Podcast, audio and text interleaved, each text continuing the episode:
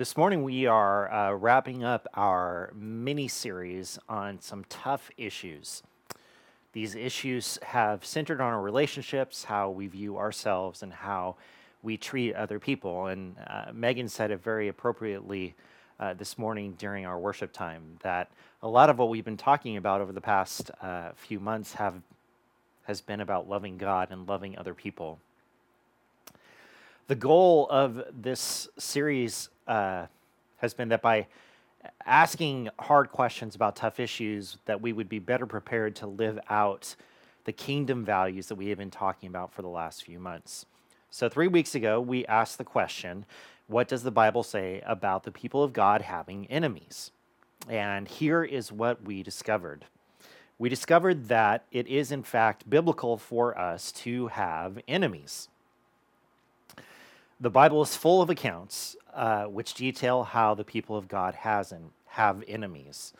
Uh, and, and it also talks about God having enemies, that there are powers and forces that actively work uh, against God in this world. However, uh, God, this is important, does not consider people, his creation, uh, to be his enemies.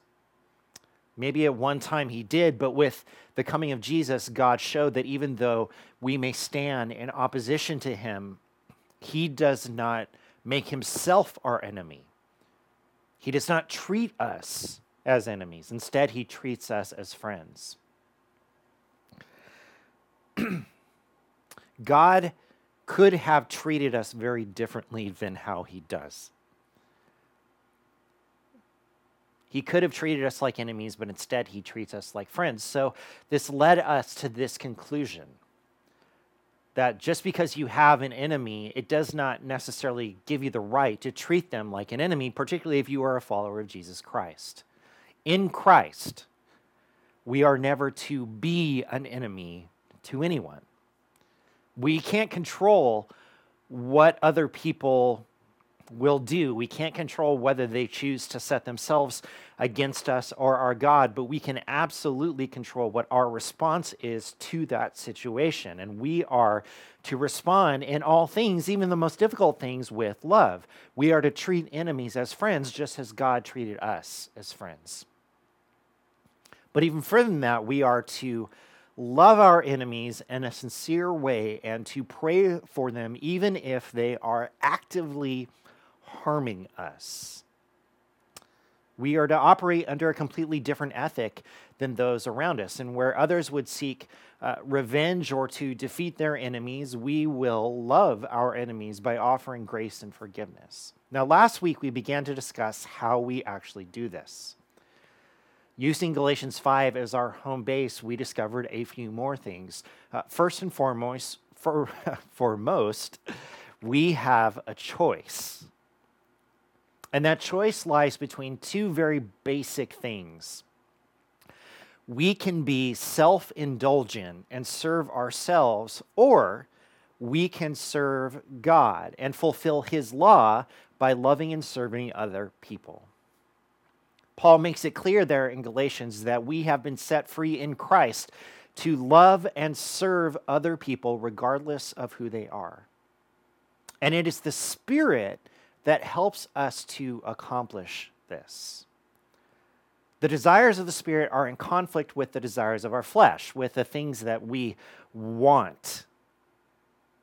They are very different things. They want very different things. And when we experience these conflicting desires, we have a choice of whether we will continue to walk in the Spirit and serve others, or whether we will choose to satisfy the flesh, given what we want, and serve ourselves.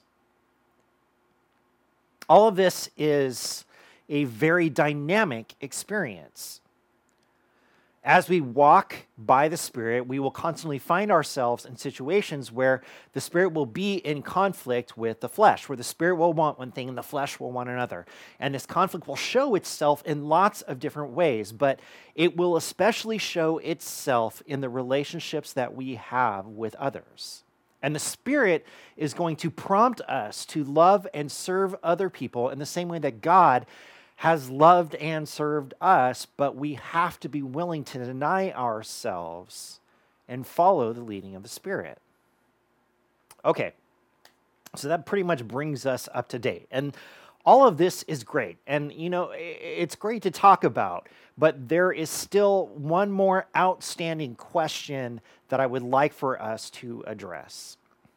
If the entire law, as Paul wrote in Galatians chapter 5, is fulfilled in this one command love your neighbor as yourself, then we have to ask the question who is my neighbor?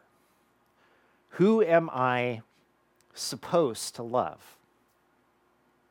Well, I could very biblically say that we are supposed to love everyone, drop the mic, and we could all be on our way.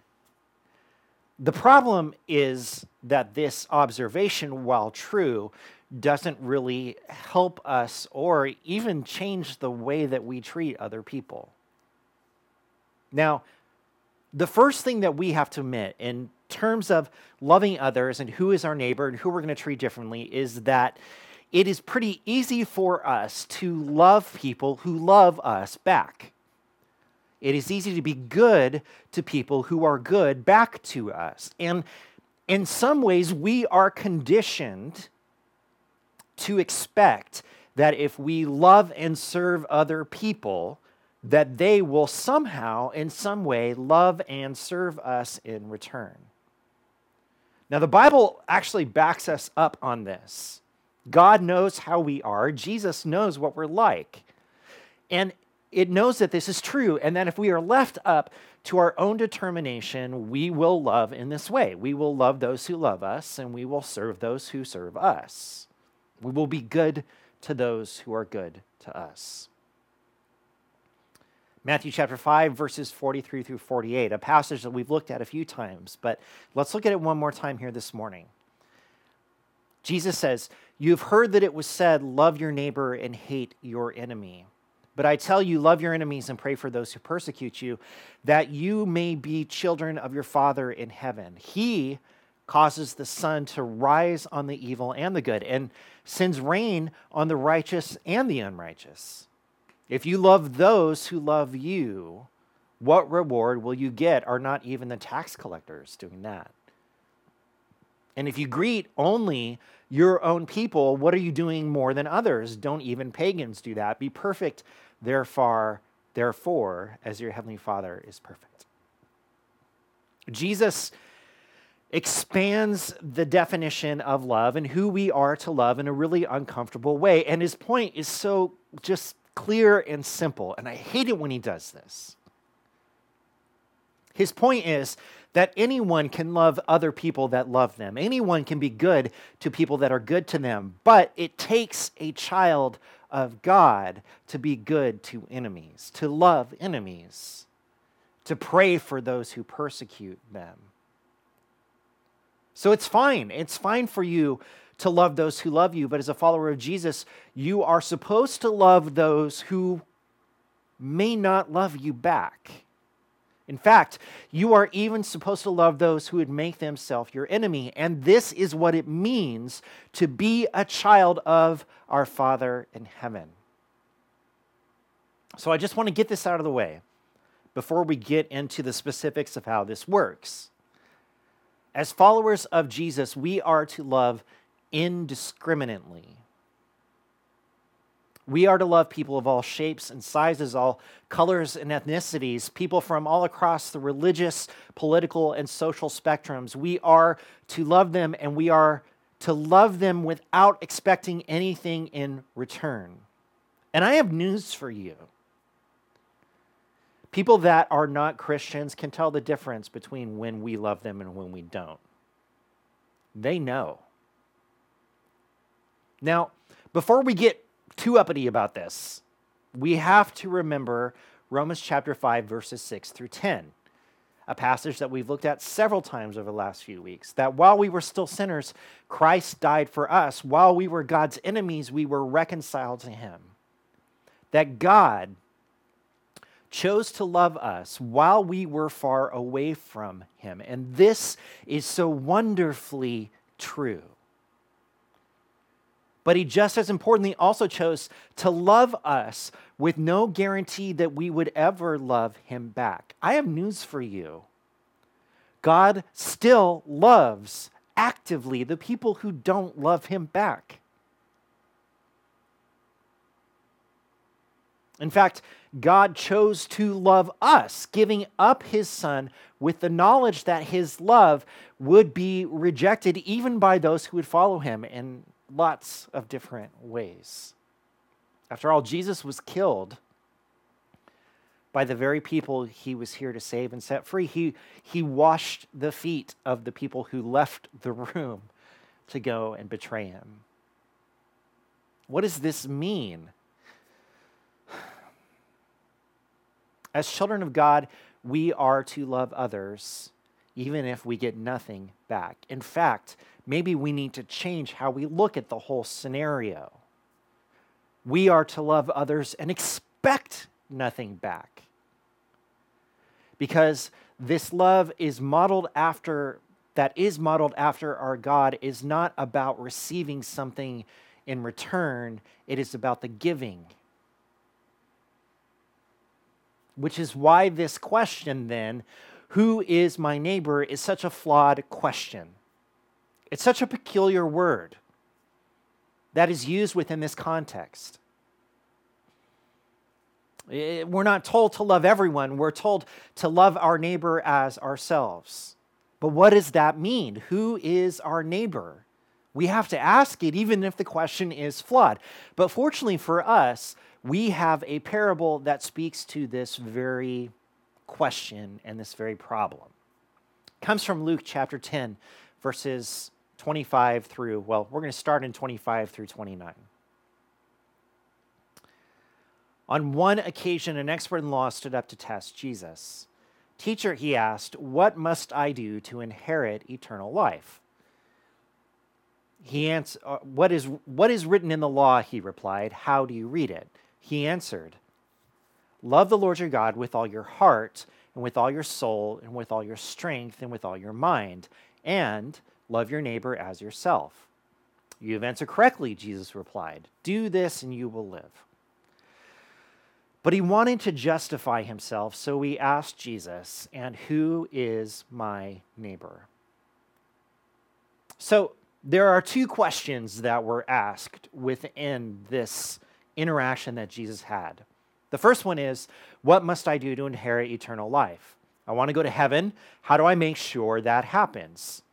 Now, I want to point out that this question in and of itself is not an unreasonable question. But again, this whole interaction is flawed because the guy who asked this question, his motivations weren't pure. He wanted to test Jesus, he wanted to see if Jesus knew the right answer. He wanted to see if Jesus was going to give the answer that he agreed with. And so the answer was love the Lord your God and love your neighbor as yourself. He knew the answer. Jesus confirmed the answer. He felt good about himself. But then he needed to take it one step further. And Luke says he wanted to justify himself. So then he asked the question, the question that we're asking who is my neighbor? Now, again, it's a peculiar word in some ways for us, but this command to love your neighbor in this way is found in Matthew, Mark, and Luke multiple times. It's a quotation of Leviticus chapter 19, verse 18, the, from the law, and the command is also found in Romans, Galatians, and James. So, this command to love your neighbor and to love your neighbor as yourself is serious. We are to do this. So, the question of who is our neighbor is a good one that we need to ask. But we see in this interaction that there is something inherently wrong about the question, but we can't quite put our finger on it yet. We know that there's something wrong about the question in the way that the man asks it because if you're looking to answer this question honestly, like we are this morning, uh, you might be looking for a way to expand your view of love, but it's clear that this dude is not looking to expand anything about what it means to follow God and love others. He is looking for some confirmation that he is doing enough. And so the question that he asks, who is my neighbor, has an exclusionary tone to it. If I must love my neighbors, then let me know who my neighbors are so that I can love them, but not love anyone else. Now, for most Jews, a neighbor was another Jew, not a Samaritan or a Gentile. The Pharisees and others did not even include all the Jews in who they considered to be their neighbors. The Essenes, which was one uh, sort of Jewish sect at the time, taught that one was to love all the children of light who are part of the community, but to hate the children of darkness who stand outside the community. Now, for us, this word neighbor also has limitations on it. For example, if I were to ask you outside of this context, who is your neighbor, uh, you might think of the people that live next door to you or that are in the same neighborhood. So, what does the law mean when it says neighbor? Who is our neighbor? Who are we to love? So, in reply to this question, Jesus said from verses 30 through 35 of Luke chapter 10 A man was going down from Jerusalem to Jericho when he was attacked by robbers. They stripped him of his clothes, beat him, and went away, leaving him half dead. A priest happened to be going down the same road, and when he saw the man, he passed by on the other side.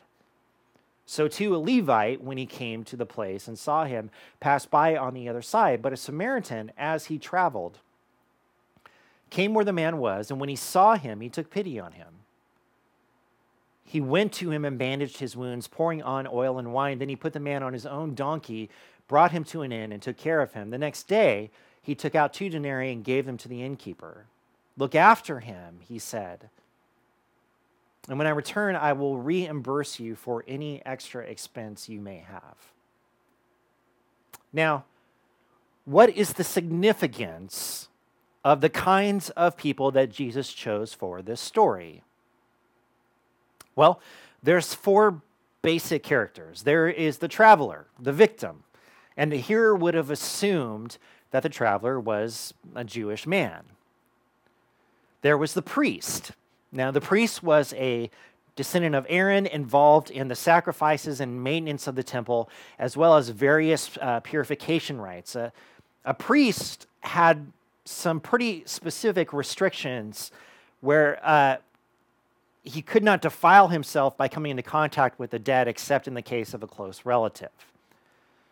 A Levite is a descendant of Levi who assisted the priests in various sacrificial duties and policing the temple, but could not perform sacrificial acts, but likewise had some pretty serious restrictions. Now, the Samaritans, uh, these people were not well liked by the Jews. That's really kind of putting it mildly. The, I've told you this before, but let me go over it one more time. The united kingdom of Israel was divided after the death of Solomon. Uh, the 10 northern tribes formed Israel, the two southern tribes formed Judea. In 722, the north fell to the Assyrians, um, and the leading citizens of that area were exiled and dispersed and spread out, and non Jewish people were brought into the area to settle. So intermarriage resulted, uh, and, and these people became half breeds in the view of the Jews. In Jewish writings, it actually says one who eats bread baked by Samaritans is like one who eats pork. Uh, pork was not something you were supposed to do. I know, major no no. And certain oral law from, from the Jewish law punished a Samaritan for killing a Jew, but did not punish a Jew for killing a Samaritan. So there's bad blood with each of these characters, save the victim, there would be pre established thoughts about them from the Jewish audience that Jesus was speaking to. But here's the real trick of the story it's what makes this story so powerful, though I don't know if you've ever thought about it. Who would the audience have associated themselves with? Who would they have been within the story? Well, they wouldn't have been the priest because that's a specific office. You're born into this role and you know it from the time you're a child. Not the Levite because samesies. not the Samaritan because, ugh.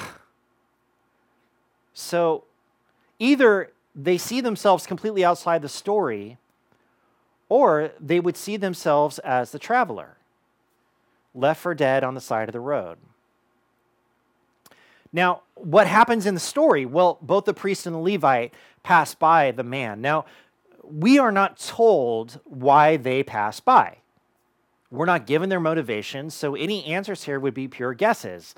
Uh, did they not want to be attacked? Did they think he was dead and not want to become unclean? We're not told because why they did what they did is not as important as simply what they did. They didn't stop, they went on, they left the man there by the side of the road. What sets the Samaritan apart is not who he is, but what he does. The Samaritan stopped. He took care of the man, used his own oil and wine to dress his wounds. He put him on his own donkey, walked the donkey into the next town, took him to an inn, and paid for all his ongoing care, even promising to reimburse the innkeeper for any expenses if they overran what he gave the guy.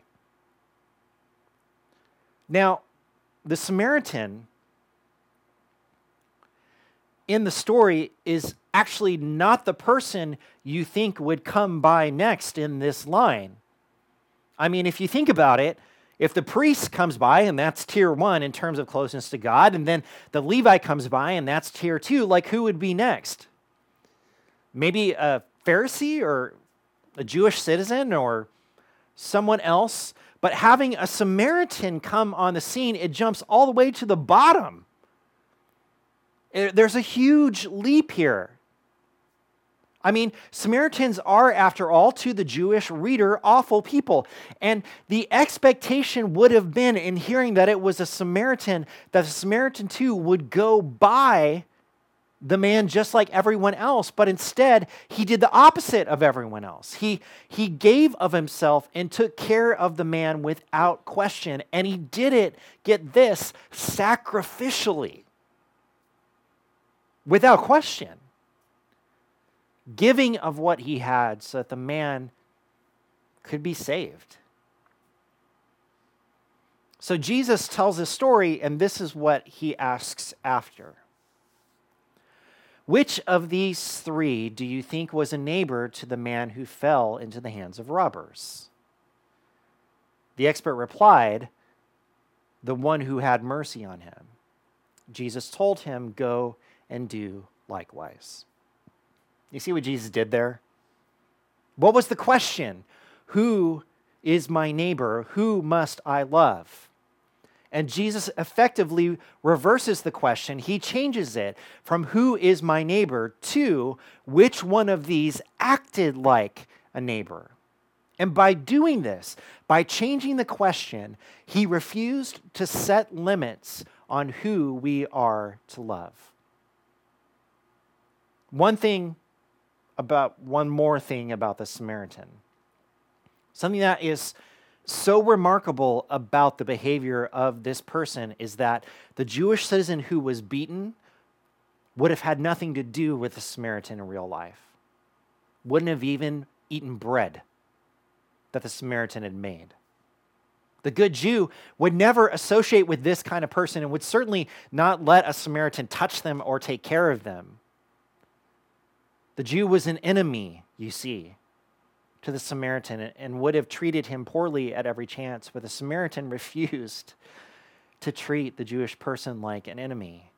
Instead, he did the most remarkable thing. He saw him. He loved him. He cared for him. And in doing all of these things, he became a neighbor. The answer to all of this is simple, though not easy. We have to ask ourselves the right question. No matter what kind of situation we find ourselves in, we have to ask the right question. And if we are entering into any situation asking, Who do I have to love? it is the wrong question. Instead, we must ask who do I have the opportunity to love.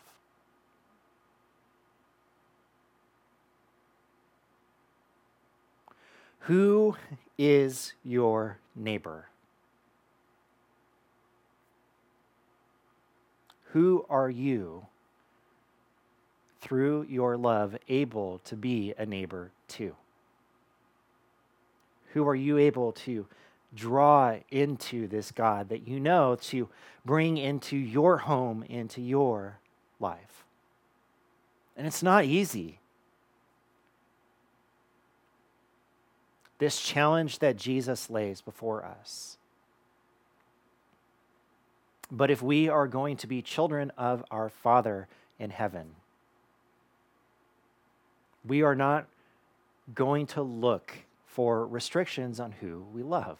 And you know what? That's going to mean that we're going to find ourselves in difficult, difficult situations. Loving people who won't love us back, loving people who don't treat us well, loving people who would have nothing to do with us, loving people who speak poorly of us, loving people who even try to hurt us. But this is the way of our Father, and therefore it is the way of us our way as his children. So, our prayer this morning is that as we encounter anyone, everyone, that we would not be looking for ways that we don't need to or have to love them, but that we would see every encounter as an opportunity to turn someone into a neighbor, and that we would fulfill the whole law the whole law by loving our neighbors as ourselves. Let's pray for help and strength to do this. Heavenly Father, we see the difficulty of this challenge. God, we're not even good at loving those who love us. And so, this call to love those who may not love us is hard and challenging for us. But God, may we ask the right questions in all these moments. May the Spirit prod us to ask the right questions. And may we not ask who we have to love, Father, but instead, may we see every encounter, every opportunity as a chance to love someone and to make them our neighbor. And God, may we glorify you in the way that we love others. It's hard to put ourselves aside in this way, Father. But will you give us the strength, the eyes to see, the strength to love in the way that you have loved us? In the name of Jesus, we pray. Amen.